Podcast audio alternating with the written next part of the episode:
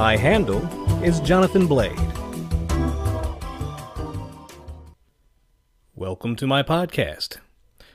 So I'm sure you're thinking, oh man, what is going on? You've already put up an episode this week. Uh, well, I have the week off, and because of that, I'd like to, as an experiment, put out as many episodes this week as possible. Uh, not all as polished as yesterday's episode, because yesterday's episode was special. It was inspired by a bunch of things.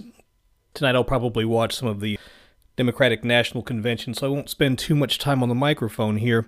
But I'd like, as a an experiment and for practice, to put out as many episodes as I can this week, this week that I have off. Today's topic is I don't know. Um, let's talk about Joel. Uh, if you are a gamer, then you're familiar with the character Joel from The Last of Us and The Last of Us 2. And before, I, I haven't sketched this out, so I don't know how this is going to go, but I will say that there's just going to be spoilers from Jump. There'll be spoilers, and I won't put the spoilers at the end, they'll just be spoilers. But if you've played either one of those games, you'll know that they're probably probably the best written representations of their media uh, to exist. Not only best written, best acted, best produced. Uh, the characters are good TV quality, movie quality characters, and because of that, we love these characters. But it becomes a problem in the same way that something that you may be more familiar with, which is um, uh, the love the love that people have for the love that people have for Ben Solo, who's a villain, who is proven to be very popular because his actor, uh, Adam Driver, is a great actor. He's really a very good actor, and so he's created a compelling character. I wouldn't call Ben Solo likable. He's a villain, but uh, people love him because of his story with Rey. They see a redemption arc there. For whatever reason, not realizing that this man is uh, a greater agent of genocide than anyone that we've ever experienced in our human history.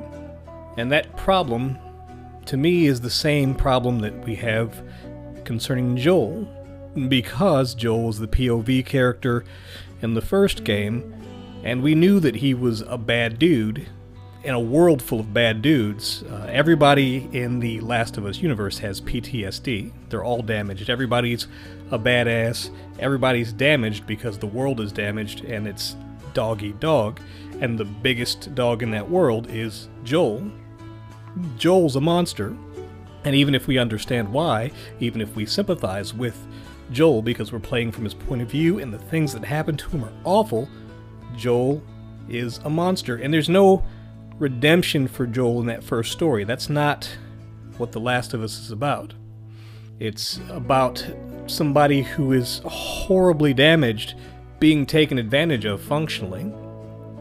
We get to a place where we're like, oh, Joel is redeemed, and then the story pulls a gotcha, and we see that Joel's not redeemed. Joel is insane, and he is latched onto his ward, because if you're not familiar with the story of The Last of Us, it's a zombie apocalypse there's a girl who enters the story who ultimately may be the cure for the zombie apocalypse because she's immune to whatever causes zombification.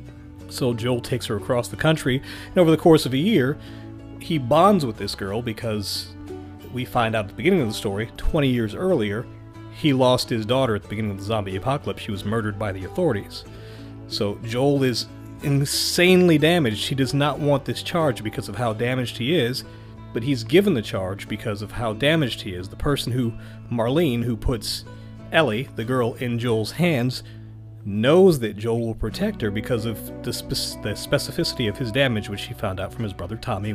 We meet later and we meet in the next game, but the point is that Joel is kind of damaged beyond redemption. We find out kind of shadows of how horrible he's been in his lifetime, and he's done some awful things. He's killed people, he's probably eaten people. And by the end of the story where we're like, oh, this relationship with this this young girl who he's taken on as his daughter, which you feel a little discomfort from the girl, from Ellie, concerning. Like she sees Joel as as family, but I don't feel like she sees him as her father. But Joel definitely sees Ellie as his surrogate daughter. And we feel that he may have found some redemption in his life, but when he arrives at his destination with Ellie, the hospital that is going to uh, use her to see if they can find a cure for zombification, and it's not it, they it's not really zombification. It's there's a fungus, uh, cordyceps. eh, They exist in nature as well that make animals do things, uh, take over their bodies, and make them basically vehicles for for cordyceps spores to create more cordyceps vehicles. And so this this kind of thing is taken to uh, its ultimate version, infecting human beings, doing that same kind of thing. Doesn't matter. They're zombies. But when he finds out at the end that they will have to kill Ellie to see if they can research and find a cure, and Ellie would 100% be down with this. She actually says to Joel several times that this journey has to mean something, her life has to mean something because they do horrible things on the journey, and she's seen horrible things, that she'll do whatever it takes. But he steals that choice from her because he is driven insane by the idea of losing Ellie. Not for Ellie's life, but for his peace of mind. He is pair bonded.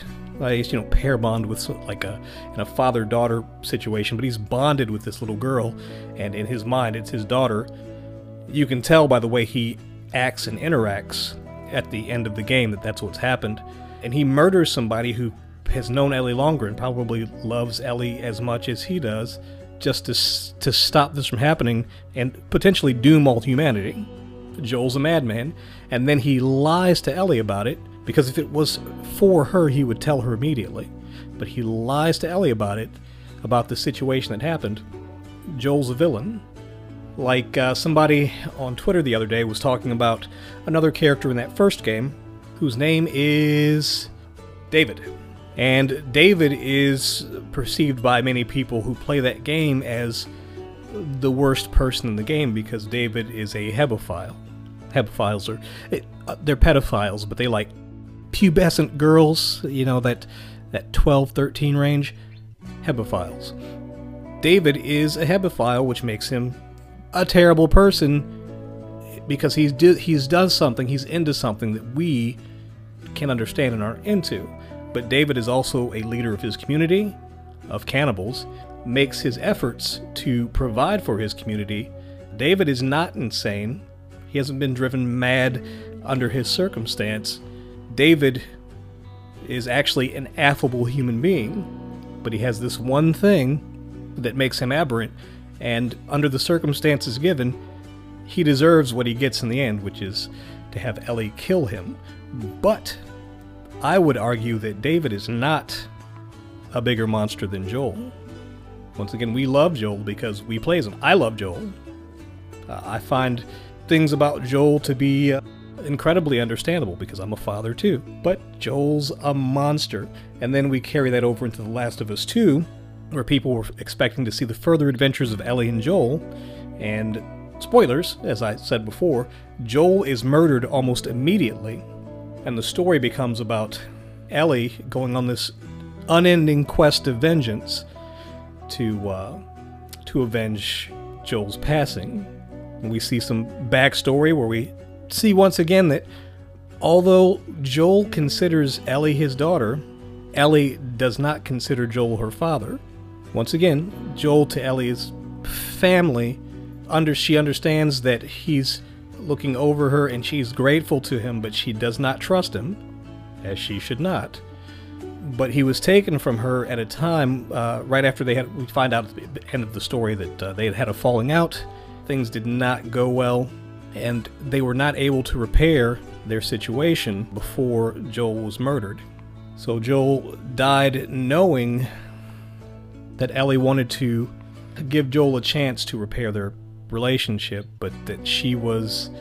They, he might not ever be able to do that. And he died believing that and Ellie feels like a moment was stolen from him or from her because of that.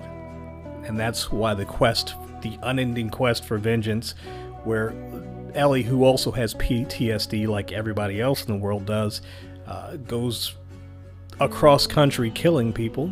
Like literally, they, they take the idea of uh, gaming where you, you just kill people as a, a, gameplay mechanic, and they actually they actualize that. They give uh, faces and voices to these these people.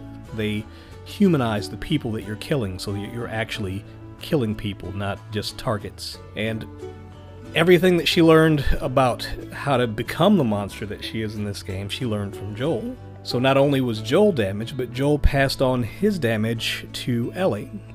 Generations of murder, and it's not like murder is something that's unique in this world, and it's not like PTSD is something that's unique in this world. It's not. Everybody's a badass, everybody's a murderer, everybody has PTSD. A little casual conversation that Ellie has with her girlfriend Dina, we find out that Dina, of course, has killed people and, of course, has been in dire straits herself many times. We talk to the other main character, Abby, when we inhabit the other main character, Abby, who people hate for some reason.